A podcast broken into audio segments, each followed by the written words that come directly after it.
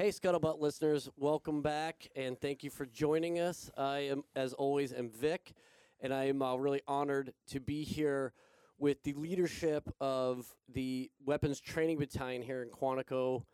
I'm here with Colonel Jones, Gunner Costa. Gentlemen, thank you so much for being here. Thank you. Yeah, thanks, Vic. Yeah, this is great.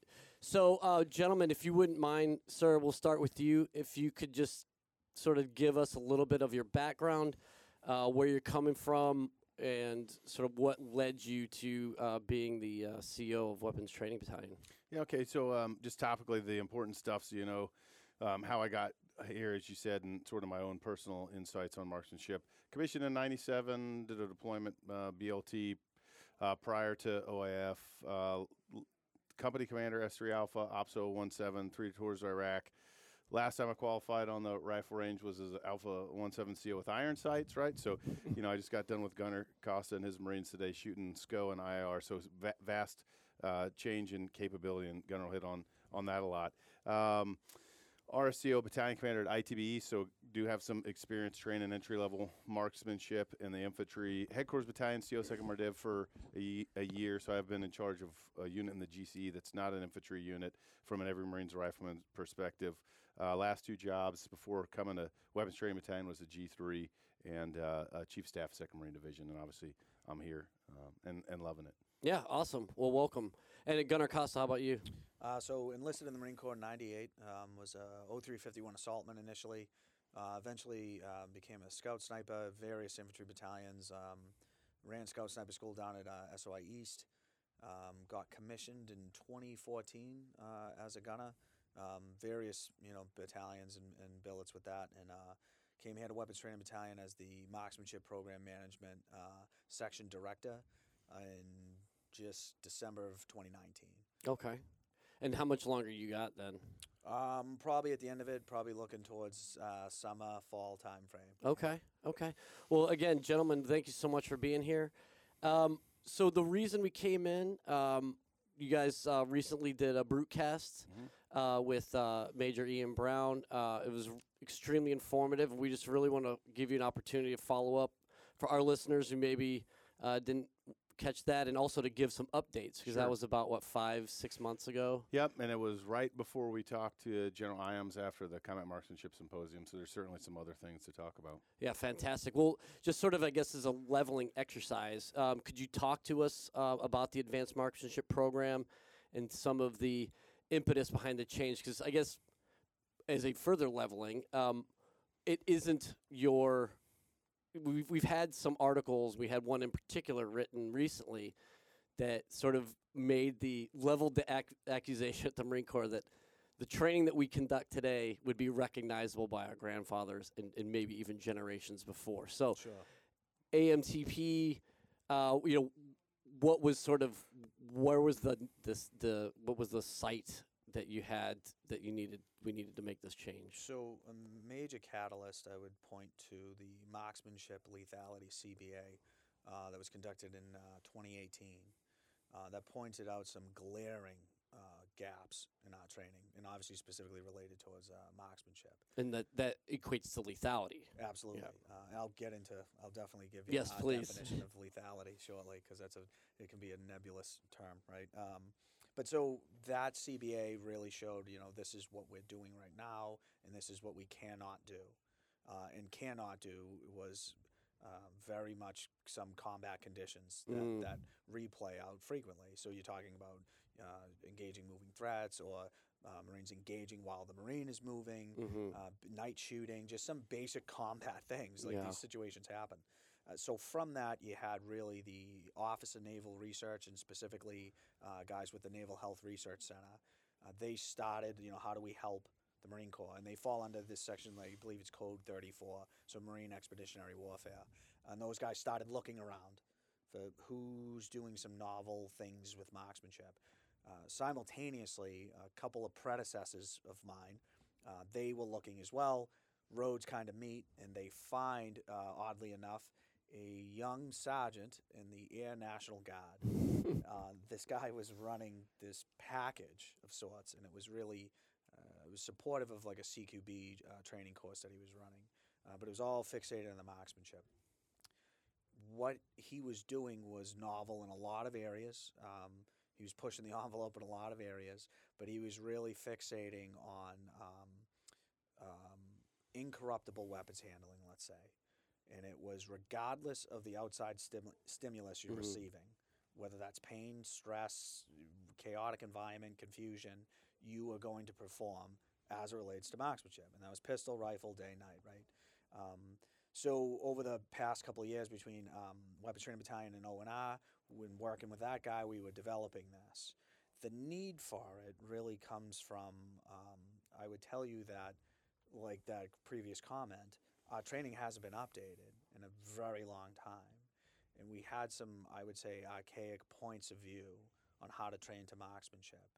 Um, so it was somewhat organic, Mm-hmm. and then Force Design 2030, right? Comes Yeah, about, I and it- definitely want to touch it- on that. Yeah. It's it's it's almost like everyone's thinking the same thing at once, yeah. and we didn't all quite have a meeting at the same time. Yeah, it's like, but hey, you're gonna be alone and unafraid on this EAB, uh, on this EAB, sure, uh, and we're gonna have a hard time getting you ammo, but we're not gonna update your Right. accuracy. so some of the yeah, even with the uh, annual rifle qual that was updated, um, and it was several years from uh, a little bit too late.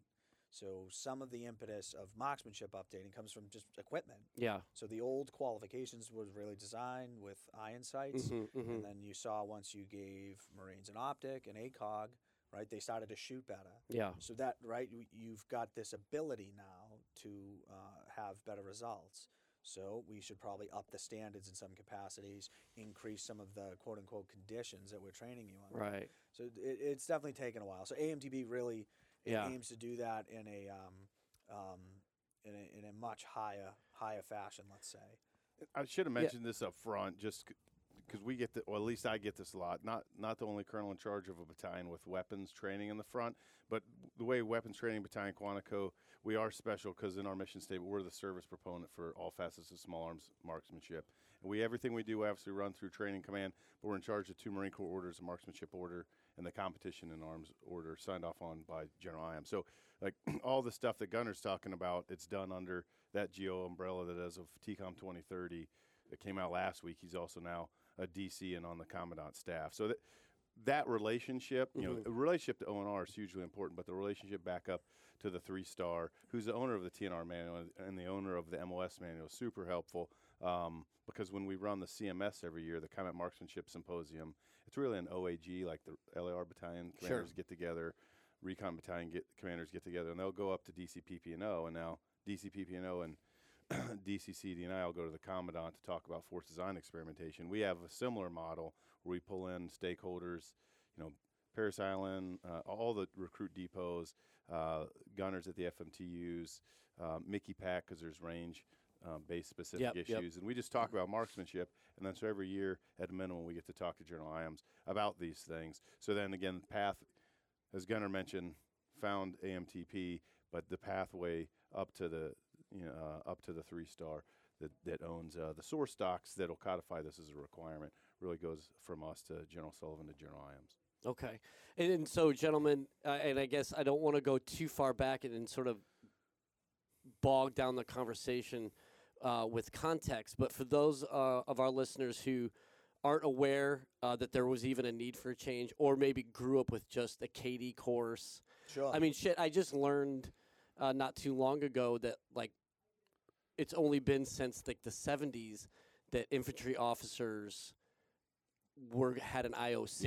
Mhm. I mean, it, it wasn't that long ago that Yeah. people were just leaving TBS sure. and then going. so, sorry. Yeah, no, please, think, like, uh, yeah. s- so institutional inertia, right? It Mhm, exists. hmm I don't care what organization you're with, right? Um, I think once we uh, we form a group of people towards a common purpose and we figure it out, and we like telling ourselves that that Mhm. yeah, we just keep doing this. Yeah, Yeah. yeah, this is all. Yeah, do this at this time for this duration, and you got it.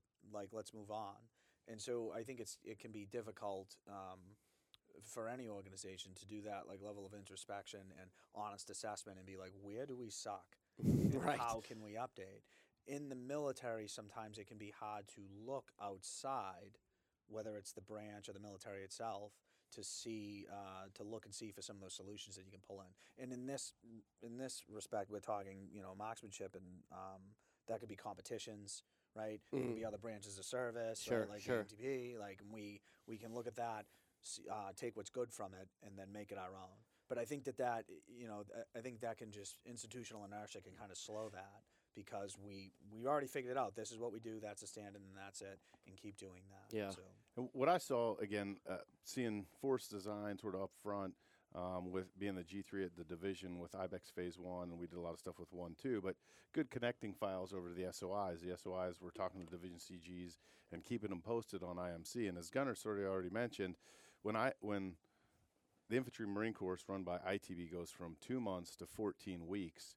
Because we're challenged by the Commandant to be elite, again, institutional inertia, or we believe in our own propaganda. Well, we're already Marine infantry. Yeah, right. Like, how could we Nailed get better? it. Yeah, we're already. How on- could we get better? Um, yeah, i mean, you can always get better, and Marines certainly should always strive to do it. I think Bru- Kru- Krulak wrote a book that talks about that, right? That's the, uh, on, uh, that we're all supposed to have read. So then you get a 14 week course, and now you have room for a 10 week shooting package to do all the things that Gunner will talk about as we as we get more nitty gritty into what AMTP is. Days. Sorry, sir. What Ten did I say? For- Weeks. Oh shoot! Yeah, 10 days, 14 weeks is IMC, Yeah. 10, 10 days, days, is right. Got AMTP. But again, when I had ITB at two weeks, I mean, you could do some more things in the 0311 package, but you, we couldn't have done 10 days of, Mm. of shooting, especially not for uh, all the Marines and, and, and especially the weapons MOSs. Yeah, and I, and I think a part of it too, uh, you know, sort of, I guess, I don't want to say cynic because I, it, I want to give all respect to the institution and having,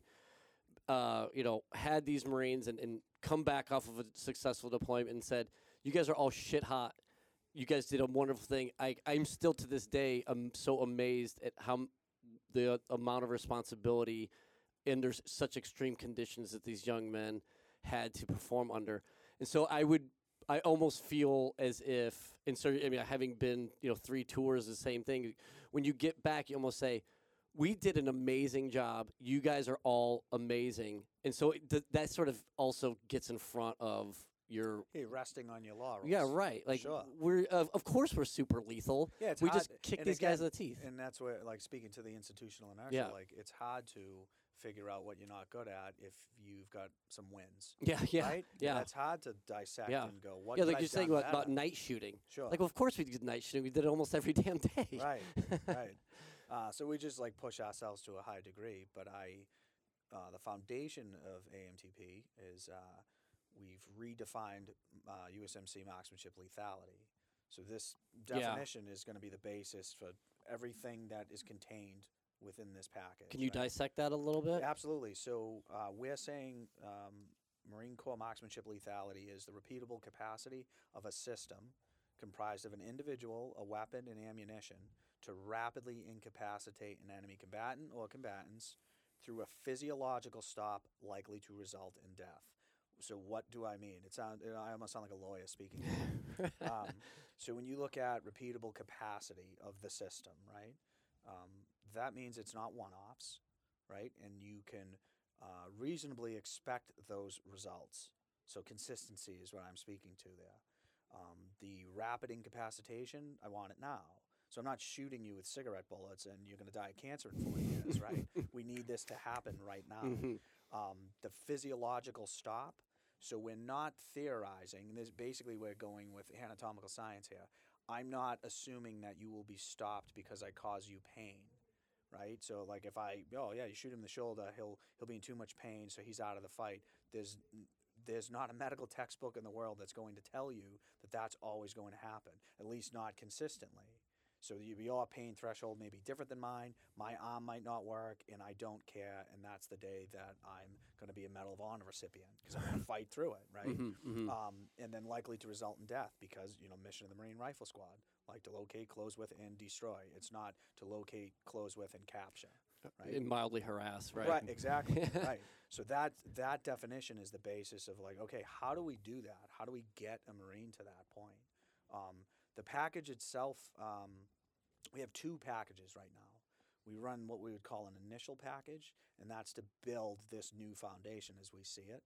And then we have an instructor package, which aims to get you beyond what the students are going to be that you're teaching, Mm. uh, and to show you how to teach that. You're right.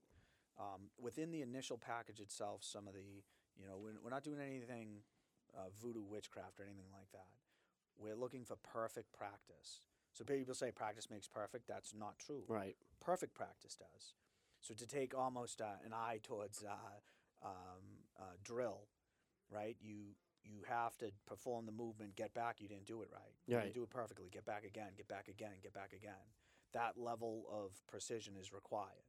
Uh, so we do a lot of dry practice, and we show this is the technique. For example, how you reload a rifle at night. This is how it's done. Oh, by the way, it's not any different than in the day. It's that way. What we're aiming for is to burn that in, and what we would call muscle memory. Sure. But th- Not bro science, mind you. There's science to this. hmm So if I want to later on, a higher end goal is you perform well at marksmanship in a stressful environment, given orders, while receiving orders, right? Like there's a lot of things going on. hmm In order to do that and free up that whatever the, the frontal cortex of your brain to make decisions, I have to have your motor skill actions uh, just happen autonomously.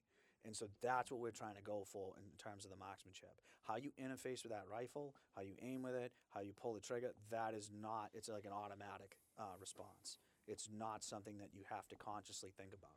You can see when people don't receive a lot of training, doesn't matter with what it, like if we're talking about sports, if we're talking about marksmanship, doesn't matter what it is. They start to physically fumble with the devices when they do not have that motor skill, um, Sure. muscle memory. And I, I really liked your analogy of driving and drinking coffee. Like two things that you're doing independent of one another and also in conjunction with. And it doesn't take a lot of like And I brought that up in the previous. That's interview. right. Yeah, I, th- I, I thought that was very helpful in sort of thinking about why it is that, like we have to sort of drill this stuff in Yeah, and it's burnt. It's burnt in. because you've got ten thousand repetitions of having Yup. done that. And so everyone, and again, we all know, yeah, r- uh, yeah, practice. You know, w- w- you just keep doing it and get the reps in, and it's good. But again, it's that no, no, you did not do that correctly. Like, nope, get your hand where it needs to be. Mhm. Feel where that where that's supposed to be. Feel how it feels like, right? And go through it over and over Yeah. and over and over again. The the live fire. We have a set of live fire training standards that are more. I would tell you they're more difficult than the test. So the test is like a separate animal. You Mhm. don't get to practice the test in the course. You shoot it twice. You shoot it when you show up cold. You get briefed in the course of fire. Here are the safety rules for the range. Do it now. Perform, and you're evaluated. And then we will train you. And then the last time you take the test is on the la- those are the last bullets you'll shoot.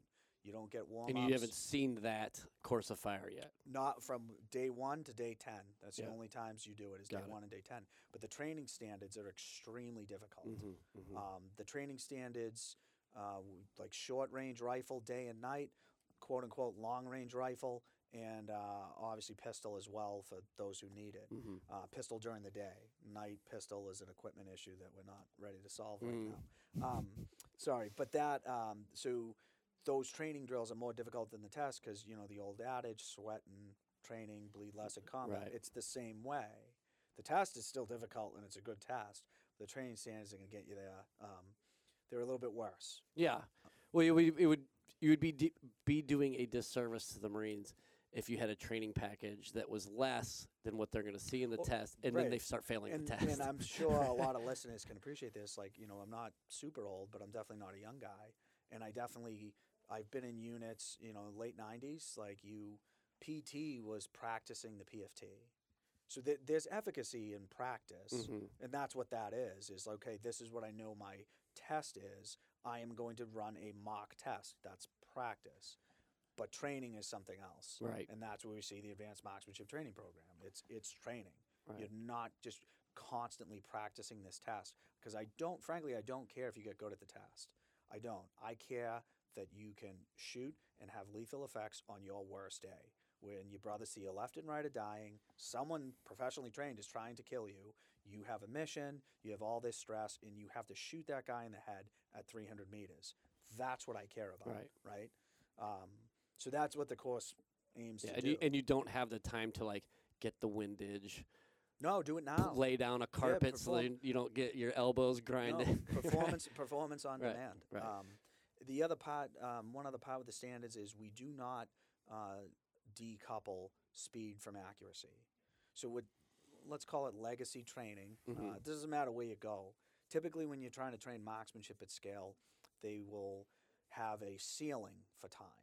Right? You may just have uh, do this within. 60 so like the, seconds. the the KD course that we all grew up with, that t- that bad boy is going to be up, but it's going to be up for a while while you try to figure out where how you're shooting, and you've got a cap of how many times you're going to be able to shoot at that thing. It's going to come down eventually, but Which it's is- a damn long time. So right now, just and I'll I'll dovetail back to my point here. The um, so recruits and lieutenant student lieutenants they still shoot tables one and two because it's a good introduction into marksmanship, right? For the kid off the street, hmm and then for sustainment annual uh, rifle qualification, that's what once you're in the you know y- you're you're no longer an entry level student, you're a full fledged Marine, right? You're in the FMF.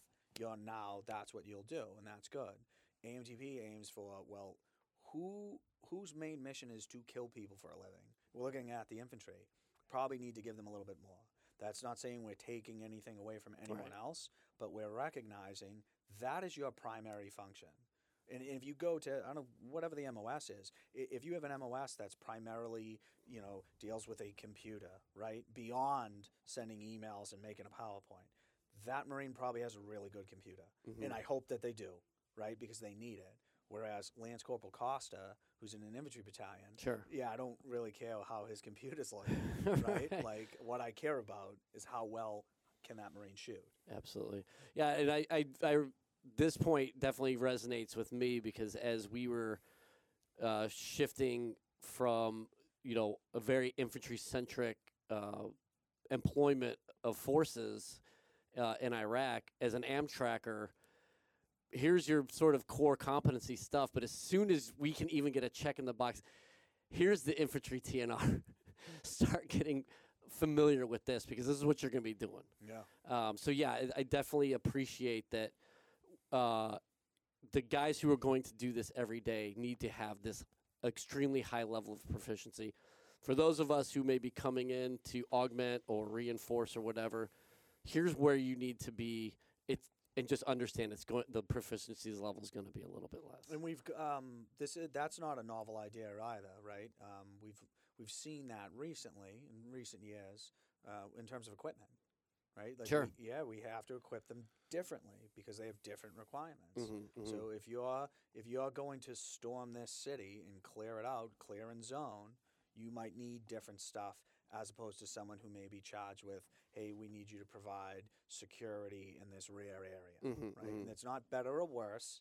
These are just requirements Right. as defined by your mission. Right, right.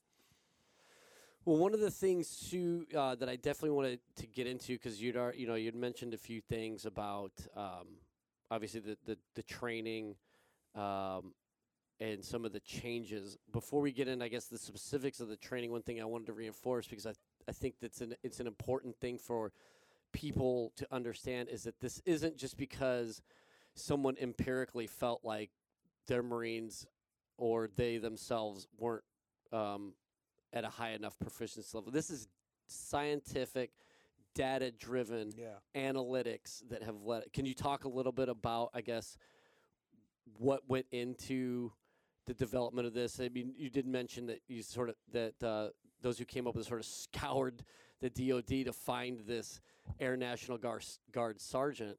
Um, what was he doing that resonated? And then once all the big thinkers started to break down what he was doing, what what fed into So sort of here's we are. how two tests were conducted. Let's say that um, they were known as the General Mental Skills Training. That was just the moniker uh, given to it. Um, one was in 2018, and then a second one that was much more thorough was executed in 2019, and that was with one of my predecessors, um, uh, the um, former Gunner Vigiani. Um, but that was with um, again, he was the director of MPMS and R. So the same guys that you know they also founded. These are the guys they organized this test. Let's run some Marines through this, right? And we do pre and post test measurements. And they also did the CQB portion. So they did like basically three weeks, and they they pre and post test them not only on the marksmanship uh, training standards, but also in CQB scenario, right? Very like unknown environment. Like, good luck. Here's you like, yep. There's threats in the house and there's non-threats. eh, Like, have Clear the building. Right, and they did it with like systems and whatnot. Mhm. Um, and where they take that data, that's where you can see a exponential improvement in terms of performance. So I'm not just speaking. Yes, they obviously shot more accurately and they shot faster. Right, speed and accuracy. They did that, and it was amazing. But they uh, shot placement also changed. Meaning, once they uh, when they were in the shoot house, in like the quote unquote pre-test, I can't remember the exact numbers. The vast majority of shots taken were aimed center mass Mm. because that's what we're We trained do, to yeah. do. Mhm. Right now, what happens when um, enemy has armor on? You you have a problem center mass. Not to go keep um, to keep dive down some rabbit holes, but uh, rapid blood loss. You can have upwards of 15 seconds of cognitive life Sure. in you performing actions. So what I'm getting at is, so Yeah. now you got to go to the brain box. What you saw post testing, 90 some odd percent of the shots taken were taken on the enemy's face. And the accuracy and the time was all through the roof. So that's where they collected data and said, we found something. Like, we actually found something. This is real. I think we got lucky in uh, around um, after that test was done, st- all the gunners started talking about it really, and then you saw IMC start to come online, and it was like we need to modernize the infantry and like overhaul it. We need we need them to be more lethal in a lot of regards, and that's where O and I was able to um, provide that. To, at the, initially, at the time, it was with SOI East only during testing. Um, and they were collecting all of that data in those Marines. Same kind of thing, pre-test, post-test. Mhm, mhm. Let's see what your performance is before you're trained. Now, um, once it's completed, where are you? Um, and then you see the results are just absolutely exponential. Um, but as far as us identifying, you know, um, uh, quantifying, this is this is you know how bad we are, so to speak. All of that's in that robust capabilities-based assessment. Right, I right. wouldn't be able to paraphrase it down to you. I can tell you some elements of it. But it exists. It absolutely yeah. exists. It absolutely. That's important. exists, That's yeah. important to, to tease out. Um, and then, so I guess could you get into? I guess not to bog us down with some of the minutia, but like, what is it that we are seeing differently um, in like varying distances, different? I'll give you. I'll yeah, give yeah. an example. yeah. Here's a training standard, and we'll see guys. They will routinely do this towards the end. Uh, this is not the test. The test, side note, is known as the infantry marksmanship assessment. Um, but for the training standards with AMTP, one of the things we have them do is in a time limit of 12 seconds, from standing to prone, um, and this is let's say during the day, your optic will be set on one power magnification. You'll have a 12 inch steel target at 300 meters. Inside of 12 seconds, you got to hit it, standing to prone. So you are standing up, the buzzer beeps, you got to get down to the prone. If you decide to magnify in, which you probably have to, you power it all under the clock and you fire until you hit it. You, you got to do that three times. So that that equates to a headshot at 300 meters. Mhm. And I'm making you do it right now three times. If you don't meet that time in those three iterations, you failed. I don't care that you did it twice. I care that you did it three times Right. right?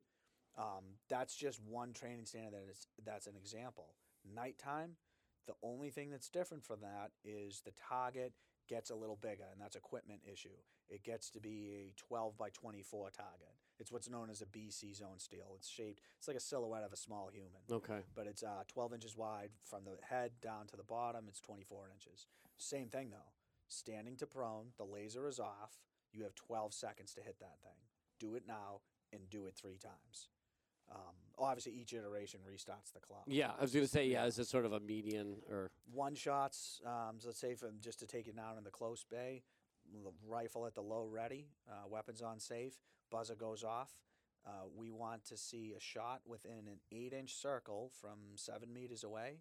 Uh, we want to see that in uh, one second, one second or better. Um, and so, if you heard me say earlier that typically when we do marksmanship, we just make this ceiling Yep. time, the difference is one second into an eight inch circle is extremely difficult. sure? And not once, three times. Yeah. And then that, so during the day, during the night, there's no difference. It's the exact same thing. Your aiming device changes. Mm. You're not looking through the scope now. Right. You're using a laser. But so that's just like a from the quote unquote long end to the short Yeah. end. That just gives you a snapshot of what they can do coming out of there, what they can do showing up. It's I've I have not seen I have not seen anyone pass. I'd say even twenty five percent of the standards upon showing up, and we've had we've had um, students from we've had the captains, uh, some of the captains at IOC. We've had MARSOC operators. I've had uh, uh, dozens of gunners go through. So we've got a smattering mhm. Of experiences. Uh, we've had some guys from uh, the Marine Corps shooting team, but you, the standards are difficult enough that you're not. It, it's very rare that you're going to see somebody pass them on pretest. It's just not. It's not quite there. Yeah. Afterwards, that starts to go up through the roof. Yeah. I'm so. Uh, just to, I mean, hammer on some Gunner's points and things we talked about before is there is some emotion, as you alluded to, tied to this. Like you, we went through the long war, you know what my Marines weren't weren't good enough, and I and Gunner really is hitting it on the head. You know, and from standing to prone, um, uh, adjust adjust the uh, the magnification or scope. Well, un- until we had the SCO, that was not a thing that an 0311 could do. So as we get the great technology, the IR, the SCO, the PVS 31 Bravos, these night vision goggles have a thermal SL3 device on them, right? So when we when we have that technology, we can train to a higher capability, and then some of the technology that Gunner's talking about, a shot timer, Bluetooth to a phone or a pad with a database on it that automatically collects the score and and gives you the hit factor, which is speed divided by uh, accuracy. Th- these are just tools that Mhm. the Marine Corps didn't have when we were all growing up. So it was since we have the technology and the tools, thanks Commandant, you know, thanks ONR, thanks Yeah. CG TECOM, like we, we we would be wrong not to drive the training in the direction that Gunner and the battalion's taking So, it. so it's also modernized how we collect and and score training. So this is well, what the colonel's speaking to is called the Joint Marksmanship Assessment Package, and it's basically software that ONR developed and gave it to the Marine Corps, um, and it allows for the scoring of complex marksmanship events such as this uh, to be basically near automated. It's an electronic scorecard, but it computes it all immediately. It's Bluetooth to the timer. It's absorbing that. So we're not going to end up in we figured it out. We're good because we can constantly and immediately analyze. So I can tell you just uh, when you're taking the IMA, if you didn't do so well at a drill, I can tell you why. And I can tell you why beyond, oh, you just weren't accurate or you weren't fast enough. I can tell you where you weren't accurate. Like in your string of shots, Mhm. which one were you did you throw out? Which one were you maybe you were um, your split times, your times between the shots. Right. Maybe that's where you're slow. And then as an instructor, I'm trained to a high degree that I can sit there and say, this is what's causing that. I've been with you for X amount of days. I know you. This is what you're doing, man. And this is how you fix that. You can isolate the problem and you can fix it. And then again, programmatically, we can analyze that and say, what do we need to do that's better? How can we improve? And we have all of this data. Right. Right. Right. So it's definitely helped us in a lot of ways for sure. Do you want to talk? So that's like the, and I learned it from these guys. That's the micro data. Do you want to talk about what uh, JMAP and all the stuff ONR can do from a macro data and get to CG, sure, with CG spare, decision? spare yeah. lethality. Um, so in the course of IMC happening, um, uh, ONR was the data collectors, and they and they utilized JMAP uh, for testing the marksmanship training that uh, IMC would do, the infantry marine course, if I didn't say that.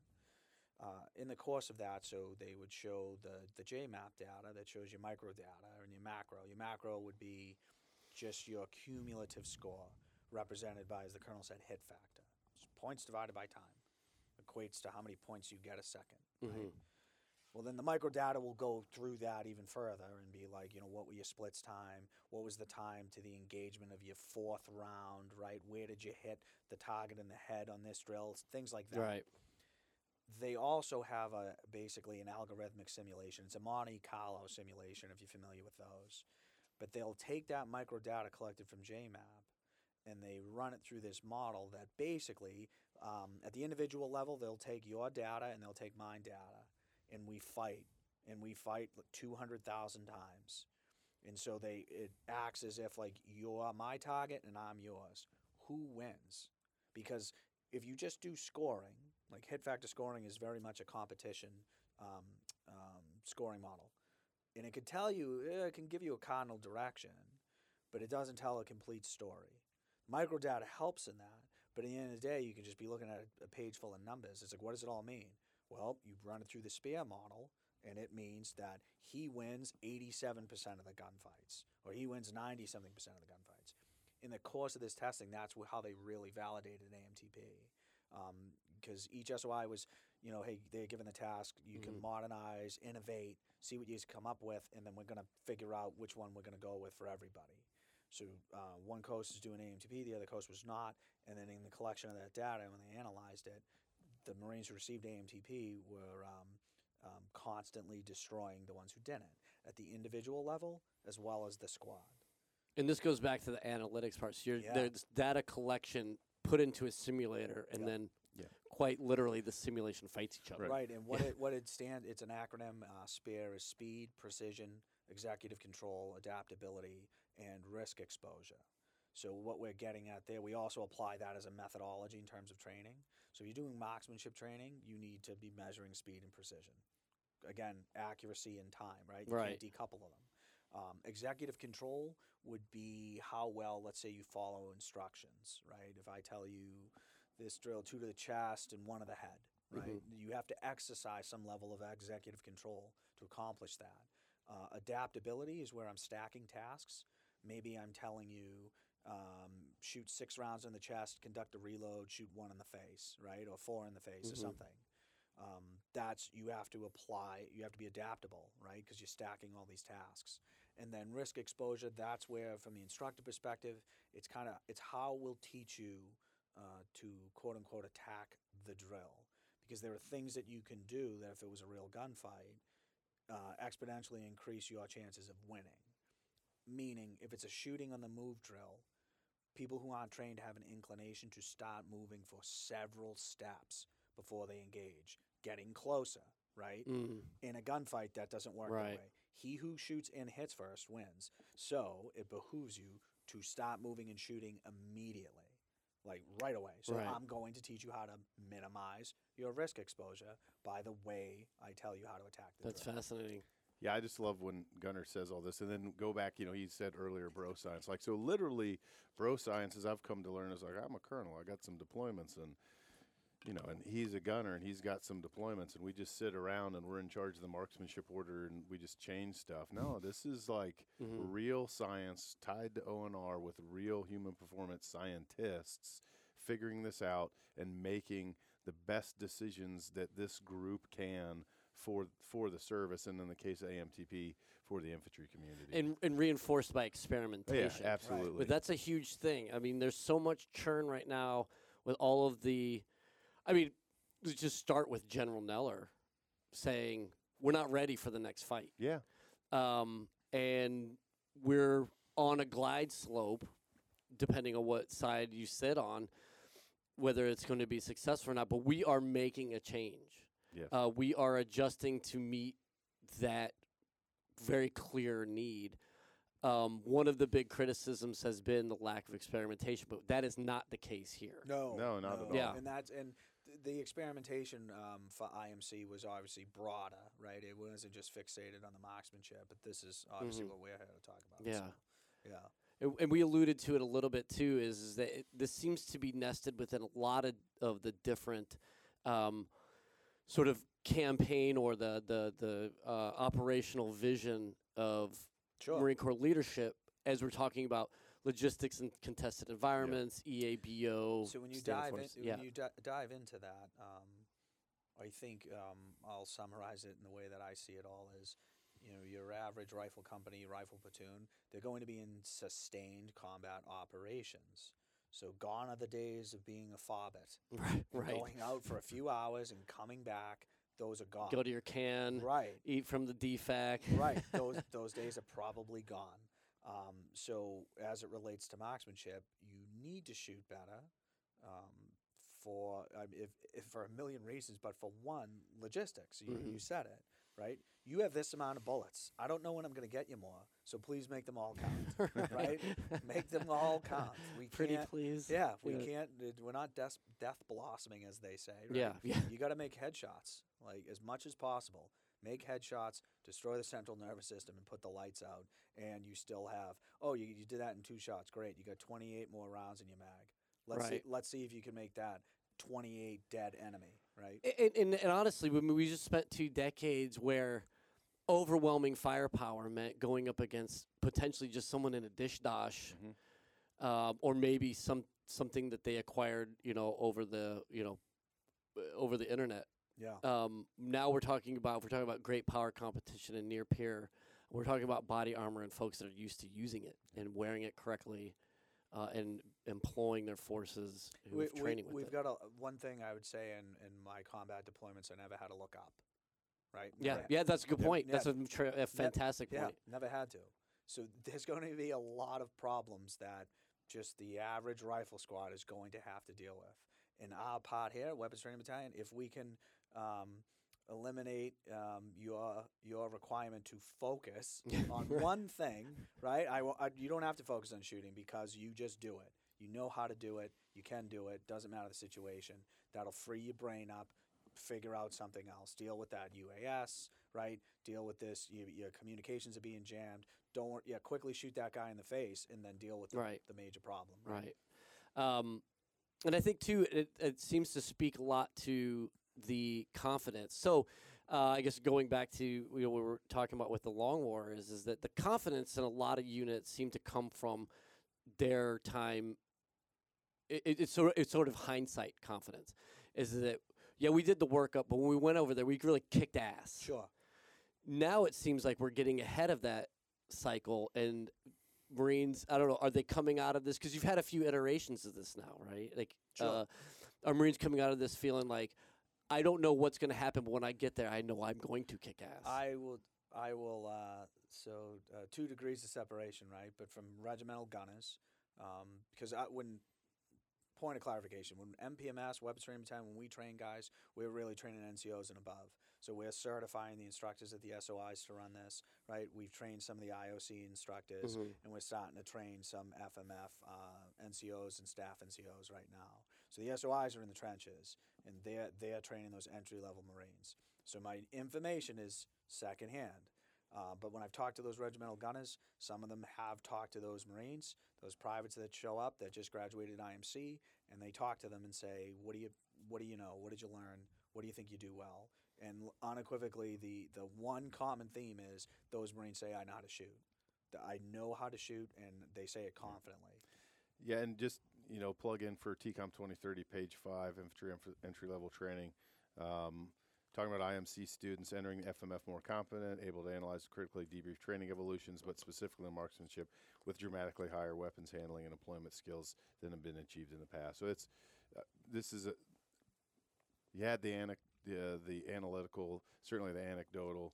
Uh, is out there that this is that this is working. And again, when you know, I, I, it does matter what we're doing, and it does matter how Mhm. gunners training. But ten days, I think CMP tables at I, ITB, or when you went to Iraq or Afghanistan as CENTCOM requirement, it was like two days. So Yep. more time doesn't always equal better, but more time training like t- you know Tom Brady or some other professional Perfect practice. practice. Perfect Yeah, Exactly. practice. perfect That's- that's practice is sure. going to make you that much Yeah. better. This isn't a fam fire. No, No. no, Yeah. right. And CMP Yeah. tables oftentimes were a fam fire. Did did we pass? Did we even score? I mean, everyone was trying. I mean, Yeah. I was trying, and all the time For sure. Yeah. as a CO, a company commander, battalion commander, to do the best I could. We, I mean, we just didn't know any better. I went from iron sights on M16 to getting the RCO, and I, I'm sitting there getting ready for shooting the next day. You know, me exo company gunny.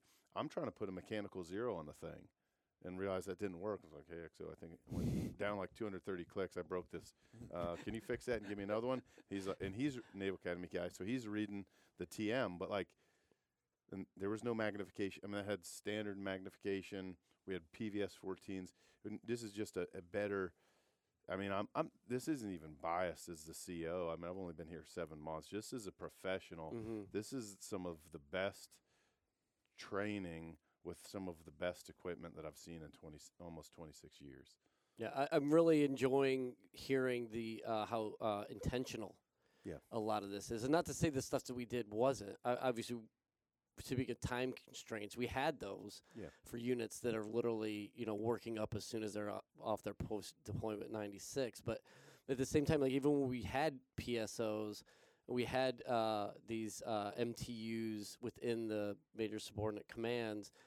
Still, your sort of metric was look how many holes are in that target. Yeah, Right. yeah, Yeah, it was. it's true. Literally. Yeah. And then Yeah. that equated to a score, and you had enough time till everyone on the Yeah. firing line was done generally. Yeah, Yeah, and you, you did your ammo expenditure report, and everyone had ten fingers, ten toes. Man, that's great training. Sure. And Yeah. it is um, it's a holistic update in marksmanship training, and I say that from all the way from everything we talked about. Right, it's got difficult training standards, but down to the target itself. It's lethality based scoring, meaning anatomically, when you put bullets in this zone, this is how you kill the enemy. Putting bullets in that zone, right? Like I, I you hit him in the shoulder. I- No, I don't care. Yeah. That's yeah, that's not helpful Yeah, because I can't tell you did not. Ra- there's no assurance that you rapidly incapacitated that guy hmm right? So like that's when I say it's a holistic update. So we're using different uh, techniques to collect the data, right? The target's different, right. and then the training meth- methodologies are drastically different. Well, especially when you're talking moving targets. It's like, Yeah. well, I hit him in the shoulder. What, did you? Yeah, we've got um, we've got that we think ironed out. Uh, that also was a Gunner Symposium output. Um, that should be we should be dealing with that in the infantry um, the infantry T&R uh, CCRB, which I believe is in June. Um, but my section ran a test again with ONR, um, and we we took what we trained during the AMTP initial package, and we did a test with postgraduate MCT Marines, and was like, let's see what we can do. In short, I'll tell you that we'll get them hitting targets over 300 meters away, um, moving 10 miles per hour. Wow. That's fast. And Yeah. why was it 10? Because that's as fast as the robot goes. Yeah. True story. But, but- And, and and to be clear, they don't know they are st- they don't know the speed of the target before they would step up. We taught them how to determine their lead under exposure. And for those uh, listeners that are writing things down, the exposure um, zone was um, it was perpendicular to the line of sight and it was about 30 meters. So you're talking about seven seconds ish uh, of exposure time. So this was so buzzer goes off, boom. The marine doesn't see the target. His, his face was covered up essentially. It would, you know, cover comes off, hmm target's moving. It's in the engagement zone. Kill it now, from a braced kneeling. Oh. So at any rate, sorry, I No, kind of went down a rabbit hole. no, that I. I, I appreciate yeah, that. how- this where- show's all about rabbit holes. We're we're attacking it. We, we are attacking all of these problems, kind of listed in the CBA, and it's and AMTP seems to be the right uh, the right compass to use to Yeah. find a way out of uh, situ- uh, bad situations. So yeah, and then technological advance, we can get at that because General Iiams, TECOM, obviously with a lot of help from Syscom, purchased TMITs, trackless mobile infantry targets. They're, they're robots. Mhm. It's like a pop-up target on wheels, and yeah. they when we've we've used them with uh, 0203 students. We've uh, you know did a live fire IA drill, contact left, break contact, and as they're breaking contact, live fire, the robots are maneuvering on them, right? So it's just there's just it's just so much different than when we were coming up, and it's not a it's just different. It's not Yeah. a good or bad different. Right. And the service is, is really I think doing a good job paying a- attention to the technology that we can get to enable infantry training, which Yeah. we just didn't have when I was coming up. No, that I, that's really reassuring because there's so many times where we do get into this.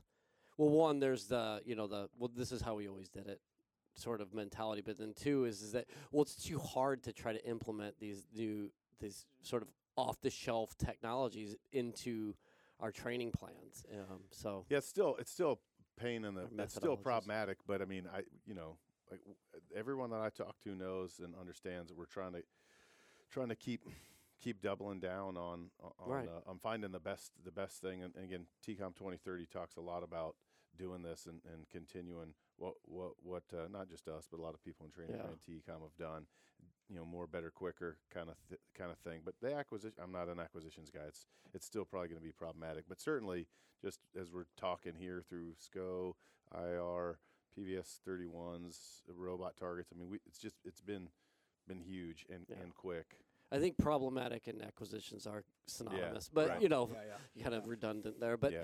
one of the I guess one of the questions I have though, and, and just thinking about you know, say a stand-in force or even an expeditionary advance base, you will have uh, Marines who aren't O3s within the WES. Yeah.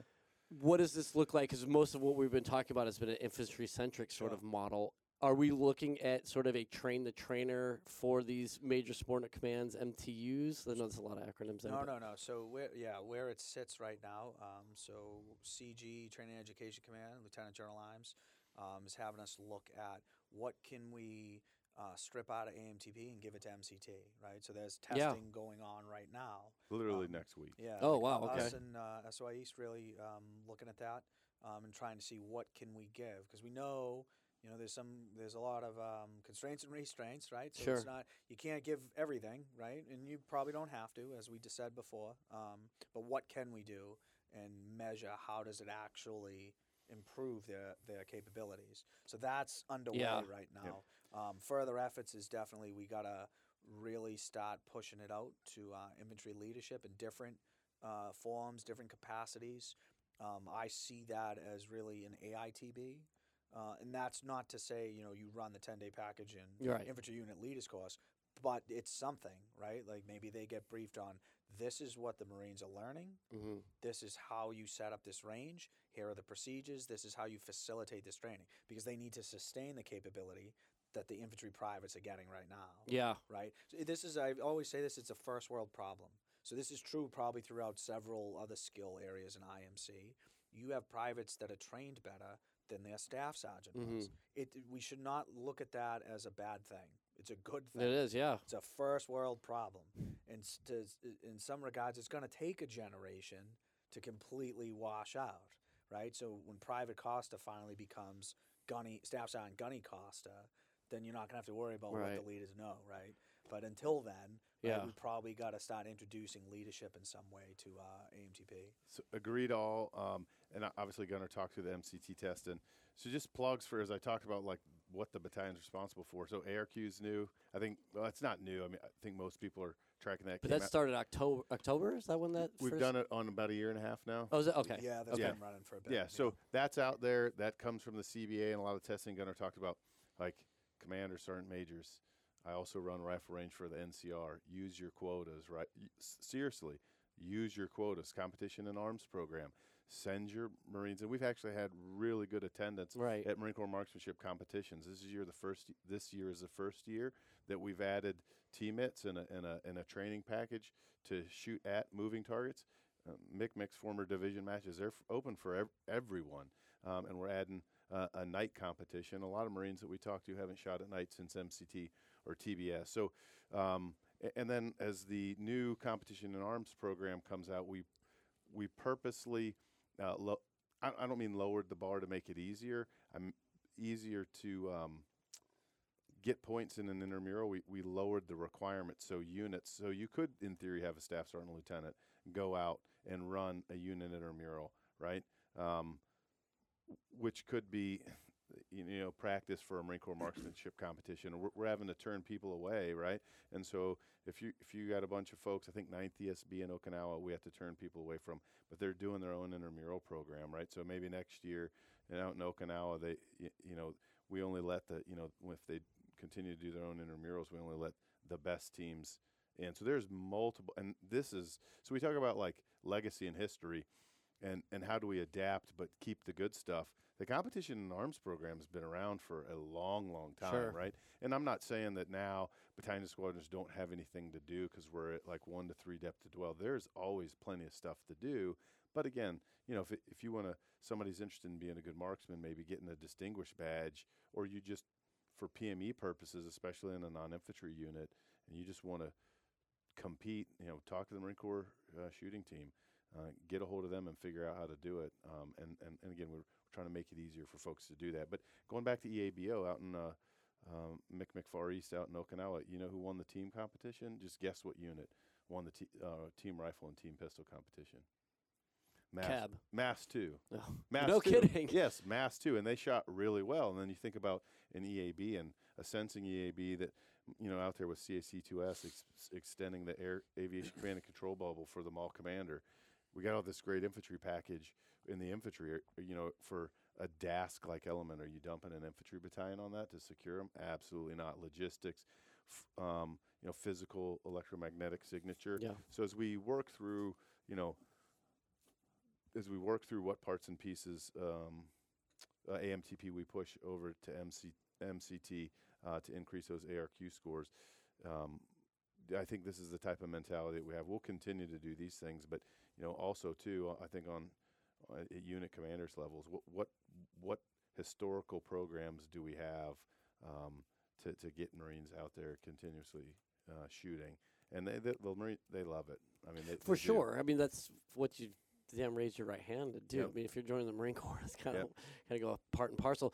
Um, and I, I- but I think both of you brought up some really interesting points. I think one is, and I think it all just sort of comes down to for those leaders who are listening.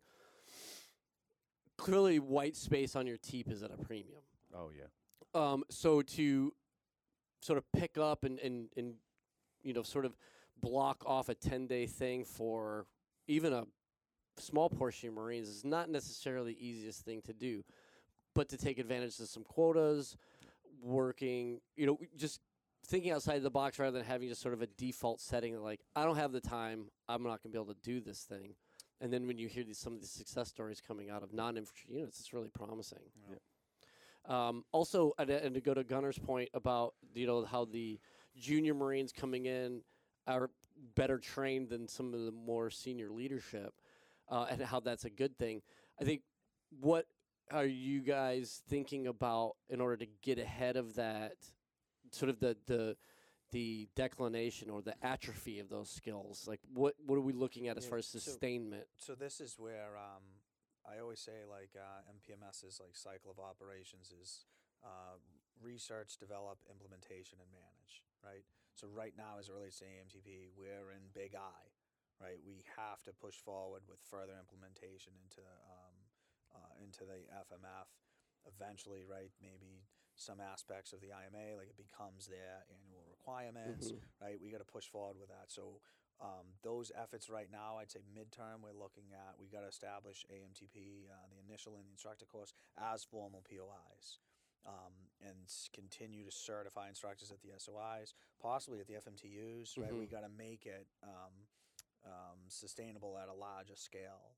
Uh, it's difficult to do, uh, especially on the instructor side. And what about ranges then? You, we, are you guys talking to sort of the Uh, range folks about? one of them, okay. yeah, yeah, one of them we are, and that's not it's not like a barrier entry or anything like that. They uh, throughput for those units is pretty high, um, pretty high. They've, Yeah. they've got they've got a pretty robust day job as it is. yeah, Um, so we got yeah we have to figure that out and like who can help us out in terms. yeah, because that would really suck. You have this great package, everybody wants to do it, but no bases can support it. and it's training 'cause of the certainly and it's and it's not a it's not easy to teach. I'll tell you that. Now. Yeah. Uh, it's really not. It's not something. Um, I think when you know if you water down the staff, your your the watering down is exponentially decreases. Right. I've used the word exponential a lot. like it exponentially decreases. Like a shitty instructor is going to teach students in a terrible how to way. be sh- right. shitty you're be- shooters. yeah. We're all going to be shitty. Like, yeah yeah. and it's and it just keeps getting watered down and then that resets perception and it becomes the new normal Mhm, right mhm. and so then nobody knows what the right answer was anymore because we all suck Well, I can imagine nobody wants to report that I had over half my unit fail this damn thing. So then you start changing the criteria of what a success look like. and then a good um Yeah, s- yeah, but I mean, I s again, don't disagree, but w- we've not heard any stories for PFCs again, and they've got combat instructors, and and and they're well trained through, and I mean, they're training themselves now. Yeah. We're not hearing from the SOIs that we have a significant increase in attrition because of Nope. this harder standard, right? so right yes Yeah. sir and so um in terms of sustainment uh, the way we're looking at this is like yeah the AMTP is your training right and maybe you got to do the IMA say every six months Yeah. Uh, so again, there's a T&R conference coming up in June. Uh, we'll see what happens with that. But um, it's not designed for you to do. You don't do the 10 day package as sustainment. You wouldn't do that. No, yeah, I get and that. You, Yeah. And you wouldn't. And testing showed that that you didn't need it. They actually needed about two or three hours worth of practice. Right, because that back in. pre-test is going to have much higher marks than they would have just coming in completely unfamiliar with the program altogether, right? So, um, you mean the post test?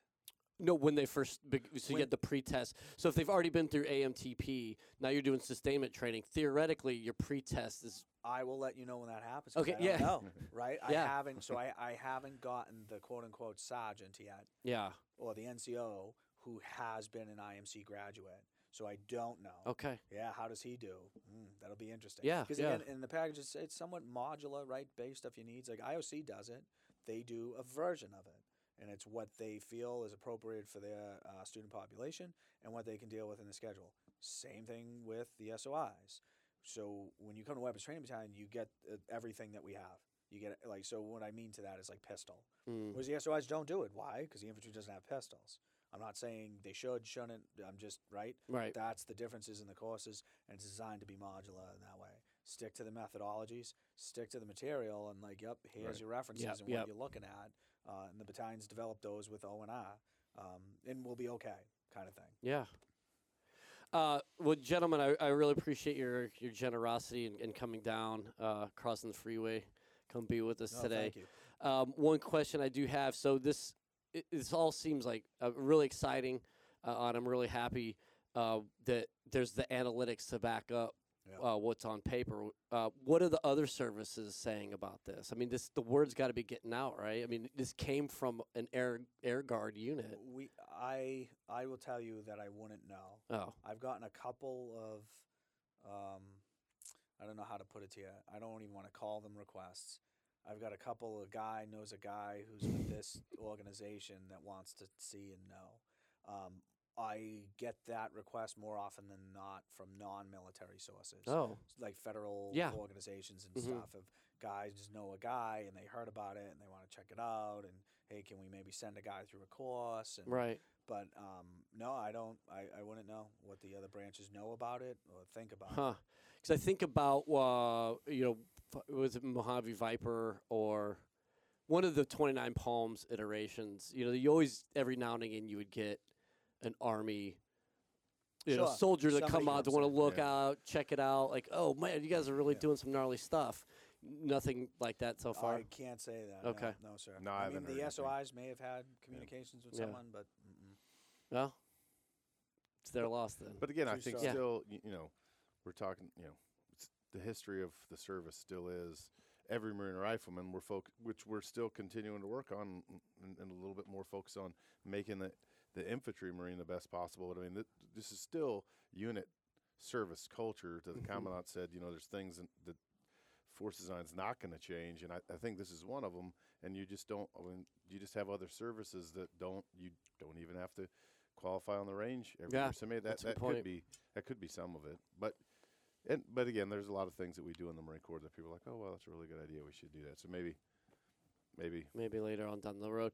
Well, uh, gentlemen, again, thank you so much for coming in.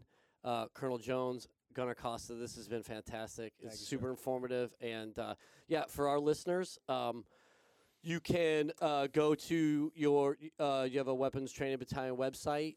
yes, Facebook page.